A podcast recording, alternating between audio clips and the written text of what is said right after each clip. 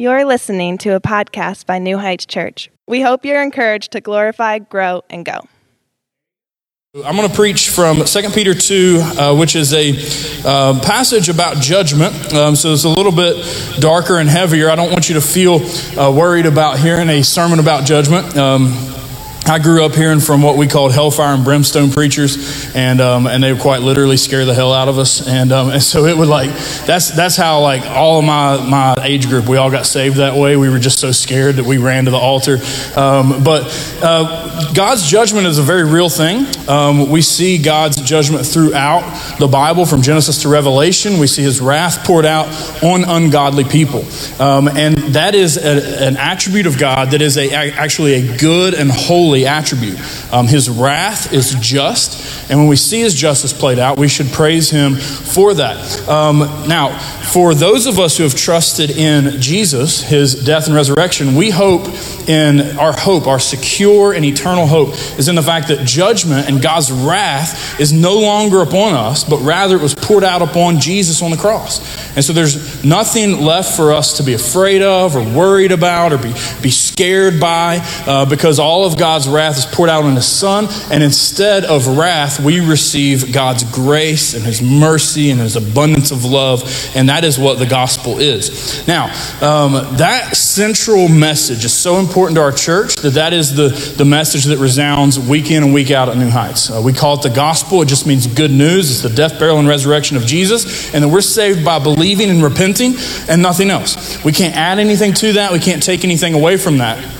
And in chapter 2, um, what we see is Peter uh, gives us kind of his thesis of Second Peter. The, the second letter that he's writing is specifically to deal with false teachers. In chapter 1, he deals with a, a reminder to his, his readers of that they are to have hope in the return of Jesus and live in holiness until Jesus comes back. Now, in chapter 2, this week as well as next week, our pastors are going to unpack the, the point and the reason for the letter, which is false teachers. And so Peter was uh, specifically writing for the occasion of people teaching a false gospel. They were adding to or taking away from the true gospel.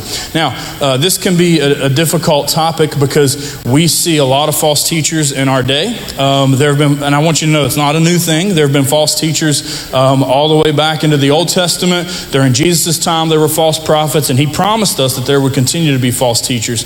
Uh, one of our deacons, uh, Travis Hatfield, always gives me any anytime that he's at Walmart and he sees a Joel Osteen book on sale, he buys it for me makes good kindling for campfires, um, levels up some desks, stuff like that. Um, but I, he, he does that because, because he knows that uh, Joel Osteen's a false teacher. And so he does it to kind of mess with me and maybe get those books off the shelves also.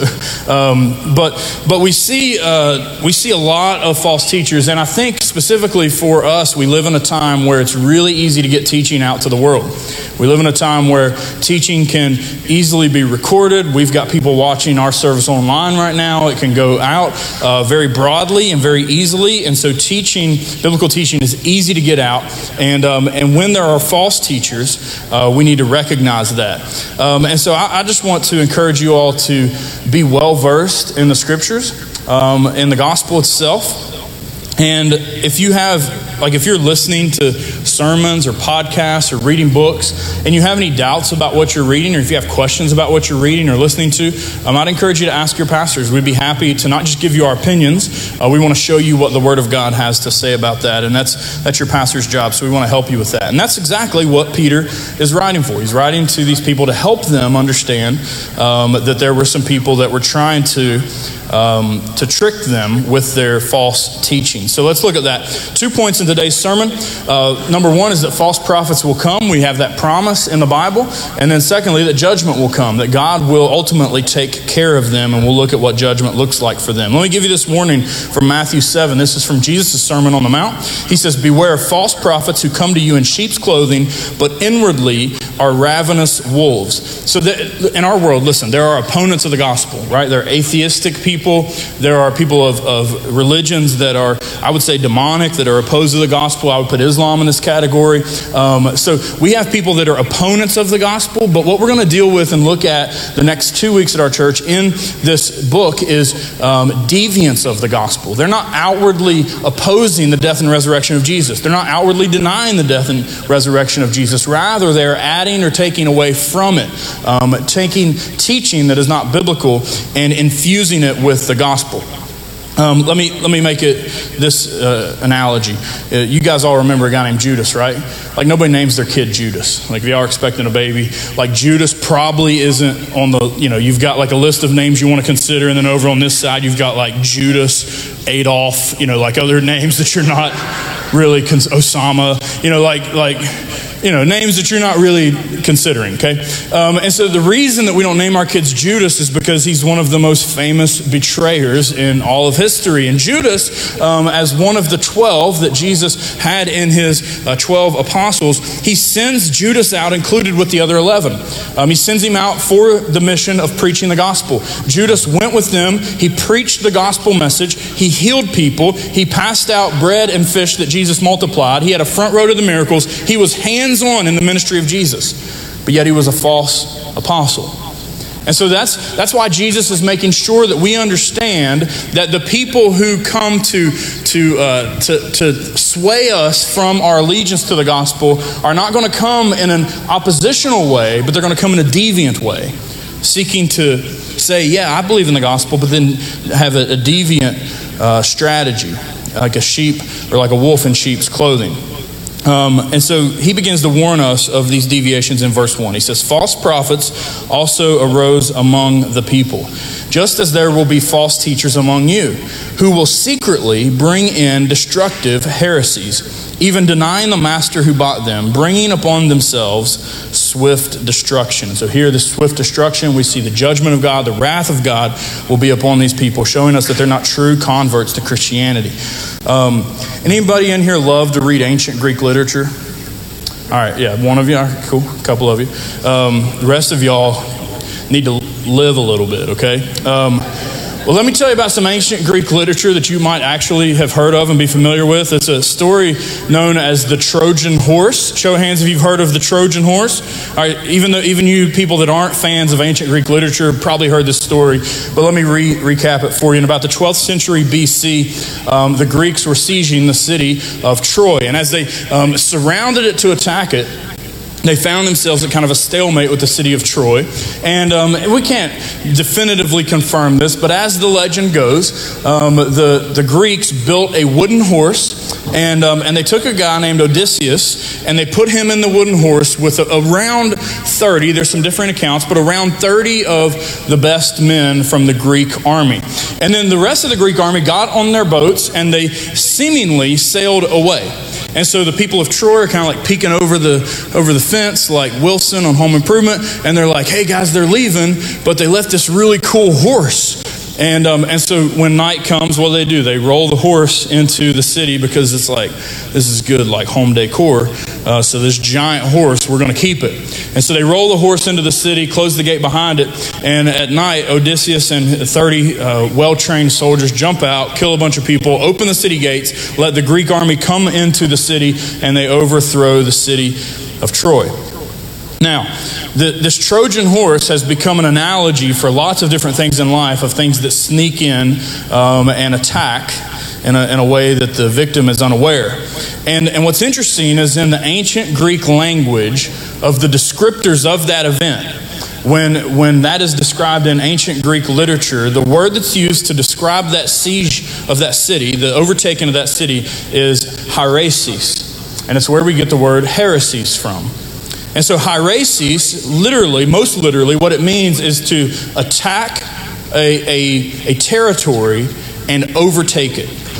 And so Peter uses the same ancient Greek word, hieresis, in this passage of Scripture in verse 1 when he says that they're secretly bringing in destructive hieresis, destructive heresies.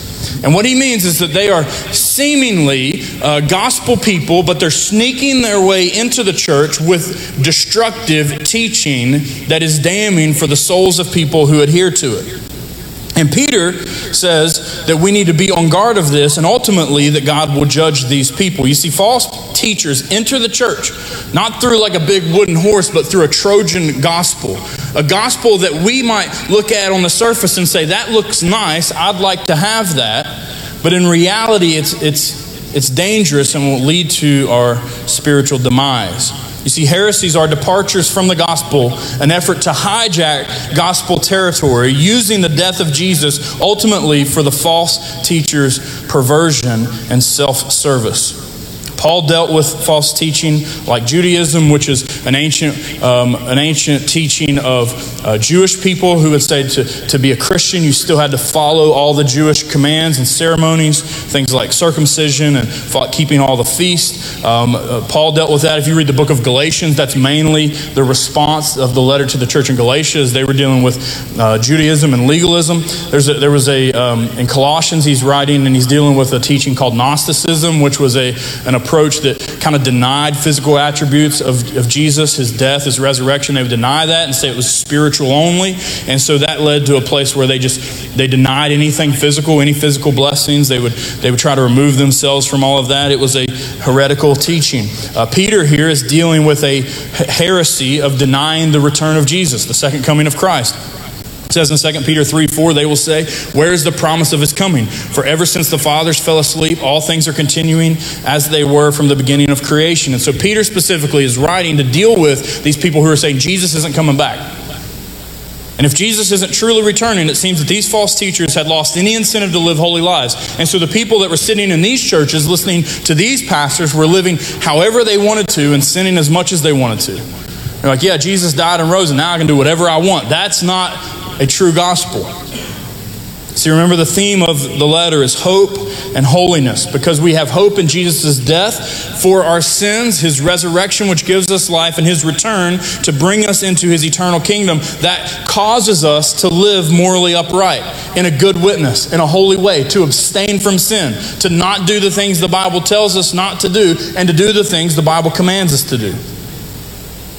And look how their faulty doctrine had led them to live in verses 2 and 3.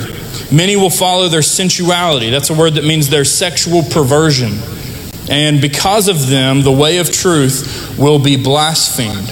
And in their greed, they will exploit you with false words. That means they're going to take money from you. Their condemnation from long ago is not idle, and their destruction is not asleep. Now, Peter's not condemning sex and money. The Bible tells us to use our money to glorify God. He tells us to uh, give generously to the church for the ministry, um, but we are not to give sacrificially and financially to a false teacher to prop up his way of living. Like I think of guys on TV and the internet like Kenneth Copeland, who's buying private jets from Tyler Perry, and he's the one that tried to blow COVID away, if you remember that. Um, and so uh, he, you got people like this, and it, it blows my mind that people send money to people like this. And so he's saying money's not bad in and of itself but they're going to try to exploit you for it. Sex is not bad in and of itself, but, but these false teachers are going to be motivated more by their sexual perversion than by the true gospel. And so I don't find it surprising at all that sensuality and greed are specifically mentioned as results of these false teachers that Peter's audience were, were dealing with. You see, when you have bad doctrine, it leads to bad living every time. And we think that, uh, like, we get it backwards when we think that our lives are going to lead us into good Bible teaching. No, good Bible teaching is going to lead us into good living. Um, it, it is important for us to get the order correct. And so, orthodoxy leads to orthopraxy, meaning that our, our right doctrine of what the Bible says is going to lead to our right practice of glorifying God in holiness. And so, we find deviations from the true gospel. And where we find those deviations, it's not uncommon, and you've seen it on uh, internet, listened to it on podcasts, read about it on blogs. When you find those deviations from the true gospel, usually you find deviations into an abuse of sex and money as well. Most false teachings and false doctrines are self serving. And so when you're looking for the true gospel, find a preacher, find a church, find messages and biblical teaching that is not self serving. Instead, that is God glorifying. That's why we say, Welcome to New Heights Church. We love you, but you're a jacked up sinner. We're not going to boost you up like you're better than you are. We're going to be honest with you and, and let you understand that you were born a sinner, and by grace alone, you've been saved out of that mess. And so the false gospels that we commonly see, I think there are really two that we see all the time in our region here. Uh, we see a false gospel of legalism that's birthed out of uh, generations of tradition and Appalachian religion that has birthed legalism. It's the gospel plus. The gospel of Jesus, his death and resurrection, plus not cussing, plus not doing this, plus not listening to secular music, plus yada, yada, yada, dressing the right way on Sunday. You add whatever you want. And so we have this gospel plus works. And listen, when you add works to the gospel, it's no longer the gospel. It's no longer good news. If I have to work my way to heaven, we're all damned. There's no way any of us are getting in if we have to work our way there. And so it ceases to be good news. It's not the gospel anymore. The, the other one, the other heresy I think that we see very commonly is the gospel of prosperity. And it's the opposite. Instead of weighing me down with a burden of works, it boosts me up to be more important than I actually am that God exists to bless me, that Jesus died on the cross so that I would never get sick, I would never have to deal with death, and I would never uh, be lacking financially. That's a false gospel. The gospel of prosperity is not what the Bible teaches. Actually, the Bible promises that you will suffer. And so when we see these heresies, we have to know enough of the scriptures to have discernment, church, to say that's not that's not biblical. If you have doubts about that, that's where you come to your church and you ask brothers and sisters in Christ or your pastors to help you uh, discern what's being taught. Um, they're in, in the United States Treasury, they train their employees to know what the Treasury notes look like really well so they can acknowledge counterfeits that when, when counterfeiters try to pr- print false Benjamins, um, that they, you know, it's because it's all about those, I hear. And, um, and when, they, when they print false Benjamins, they're able to recognize that they're false and they're not genuine. And they know this not by studying all kinds of fake bills, but because they study the right ones. And so, Christian, listen to me. You are to have your nose in your Bible, studying it, knowing it in and out, and understanding the gospel at your core. So that when you encounter a counterfeit, you'll be able to understand that's not the true gospel. You see, our job as the church with false teachers is to refute them and to mark and avoid false teaching. But the good news of this judgment passage is that God is the one who is the judge. We don't have to attack false teachers. We don't have to go, like, we don't have to find churches that had, have bad Bible teaching and go picket their, their buildings, you know, and, and stand out front and with megaphones and shout. No, we let God handle the judgment. Instead, we rightly hold up the true gospel. You see, our aim is not just the downfall of deviance, but instead the lifting high of the true gospel. And so we trust that judgment will come, which is the second thing this passage shows us. We know that false teachers will come, and we know also that judgment will come. Peter's been drawing on prophecy and scriptural examples for his teaching, and he uses three examples that we're going to go through against evil in the past, in history, to assure his readers and us that God will have vengeance in the present and in the future. He uses the examples of fallen angels, the people of Noah's world, and then a, a, an example of Sodom and Gomorrah. Um, Paul says about, about uh, false teachers in 2 Corinthians chapter 11, he says, For such men are false apostles. He'd been talking about false teachers in the context, and he calls them deceitful workmen, disguising themselves as apostles of Christ. Remember, is to, is to uh, sneak attack, enter in under disguise to take over. In verse 14, he says, No wonder even Satan disguises himself as an angel of light. Satan is a created being, and he, uh, he is an angel that was made and, and was in heaven with God. The Bible tells us that he was cast out of heaven with a third of the created angels. And so Peter and Paul make the comparison of false teachers to, the, to that crowd, to demonic activity. Satan and demons are fallen angels, and Peter says about them in verse 4 if God did not spare angels when they sinned, but cast them into hell and committed them to chains of gloomy darkness to be kept until judgment. You see, the wrath of God is on angelic beings who rebelled who became false angels, false teachers. And that uh, wrath of God on them is proof that God will also have vengeance on uh, modern day false teachers. Peter continues by showing God's wrath in the global flood of Noah's day. He says in verse 5 if, if God did not spare the ancient world, but preserved Noah, a herald of righteousness, with seven others when he brought a flood upon the world of the ungodly. You see, God's wrath is seen in carrying out a just execution and wrath of those who were opposed to him in the ancient world when he flooded the world, but in grace saved eight who were serving him. Furthermore, he uses the example of Sodom and Gomorrah. Sodom and Gomorrah stands as an example of God's divine justice. These cities were destroyed for their wickedness, uh, pro- most prominently their homosexual perversion, and God destroys their cities in raining down fire from heaven. And Peter cites that as well in 2 Peter 2 6 through 8. He says, If by turning the cities of Sodom and Gomorrah to ashes, he condemned them to extinction, making them an example of what is going to happen to the ungodly. And if he rescued righteous Lot, greatly distressed by the sensual conduct of the wicked, for as that righteous man lived among them day after day, he was tormenting his righteous soul over their lawless deeds that he saw and heard. And so these three examples are examples where sinful creatures are attempting hierarchies attempting to sneak in to overtake territory for their own perversion of, of, of their teaching rather than God's glory. The angels sought to conquer and rule heaven. The people of Noah's day sought to conquer and rule the world, even though God had created it. And the people of Sodom and Gomorrah made their cities um, refuges of prideful uh, perversion. And Jesus tells us the meek will inherit the earth, not the wicked. And in all three of these cases, not only does God bring wrath and justice on, on the false teachers and on those who were opposed to God, but He also brings grace and salvation to those who humbled themselves, who trusted in God.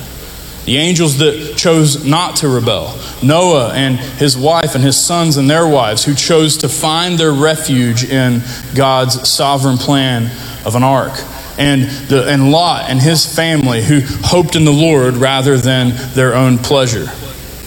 You see, it's if, if, if, if, if. If God won't let angels take over heaven, and if God won't Nephilim take over the earth, and if God won't let perversion run rampant, then is where we finally get to in verse 9.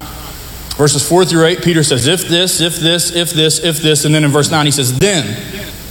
verse 9 he says, then the Lord knows how to rescue the godly from trials and to keep the unrighteous under punishment until the day of judgment. You see, if God has proven himself fully competent in the past, then guess what? He's fully competent for your life right now. If God has preserved those who are humble and repentant in the past, guess what? If you humble yourselves and stay repentant, then he will he will preserve you now. You know, one of the things that just like annoys, I think, most people to the core is when you know how to do something really well, like your job, for example, something you do every day, and, and then you have people in your life that come and tell you how to do it better. Don't that just like get under your skin? You just want to punch somebody, right? Maybe I'm the only one. I, maybe this is confession time. But it's like when my kids try to help me parent, oh my gosh. It's like, y'all ever had kids before? I know I'm not the greatest at this, but I know a heck of a lot more than y'all do, right? um, and, and so, but we do the same thing to the Lord sometimes. That God's up to something in our lives, and we see trials, and we see suffering, and we see difficulty, and we look at it, and we're like, Lord, in our, in our prayers, like, Lord, maybe, maybe let me tell you how this could go better. Lord, let me, let me give you some suggestions on some, some better things you could be doing in my life right now. God has taken care of people in ancient times, people in the first century when this letter is written, if He's taken care of the righteous and punished the unrighteous for millennia, then He can take care of you. And you can place your hope in Him. And you can be secure in that. You see, if God has created all things, guess what? He can sustain all things. Some of y'all need to just hear the if thens of Scripture. You see, if God has been faithful, then He will remain faithful.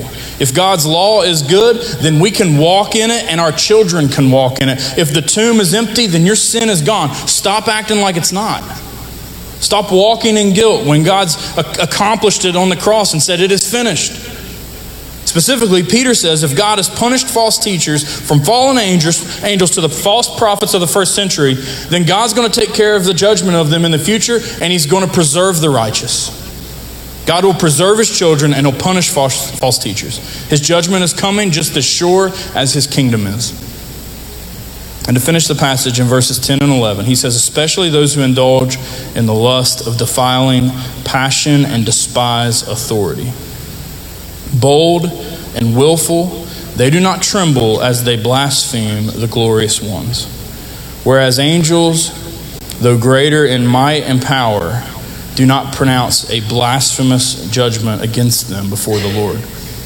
Peter's saying if angels are not pronouncing judgments, then we shouldn't either, and we should leave that up to God. We judge actions all the time, we judge doctrine all the time, but we don't judge hearts. We leave the judgment to, of hearts to the Lord. The Bible tells us to judge doctrine and actions, but not hearts. And so instead, we ought to examine things like this. Look at verse 10 when it says, These false teachers that Peter's talking about, they are bold and willful, and they do not tremble. They're not ashamed of what they're teaching. They're not worried about their souls. They're not worried about the condition that they stand in before God. They don't tremble. My boys, um, my boys are obsessed with guns. Anybody else? Some of, you, some of our men are obsessed with guns, right? um, and my boys, like they've they've graduated from Nerf guns. Well, I mean, when they love to shoot real guns, but then there's this middle ground called airsoft. Those things scare the crap out of me, right? Because it's like it's not a real gun, but it's a real gun, right? And and they'll have those things, and they're they're a little bit more careless with them because they're they're airsoft. But I'm like, y'all got to treat these things like I'm keep the barrel down, like gun safety, all this stuff. I'm like, you cannot uh, be careless with this.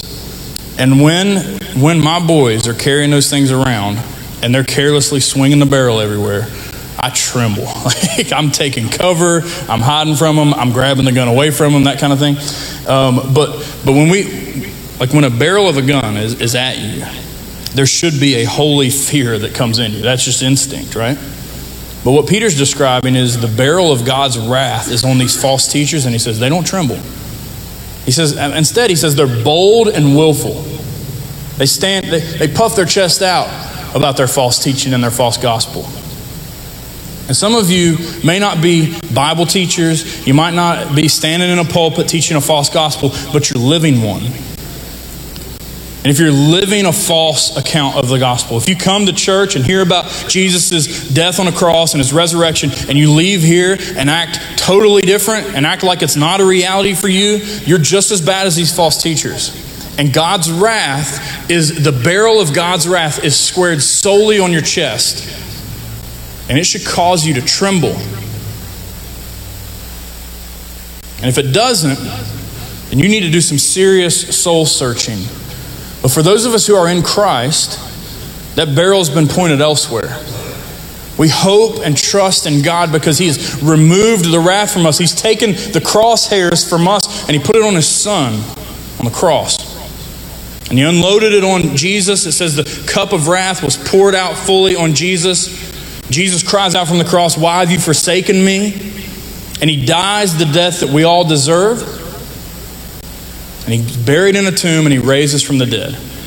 And so when I come to a table, like we will in just a moment, to receive bread and juice that are representations of Jesus' body and blood on the cross, I don't come with trembling hands worried that lightning's going to strike me. I come in confidence, the Bible says, that I have confidence not in myself because I'm better. I have confidence in another. His name is Jesus.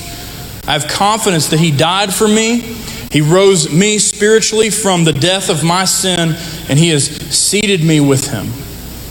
When God sees me, He doesn't see an object of wrath. Instead, He sees an object of grace. He sees a man who is not deserving of it, but He sees someone who is a son now, adopted into a family of God. We hope you enjoyed the podcast. To learn more about New Heights Church or a relationship with Christ, please visit our website at www.newheightswv.com.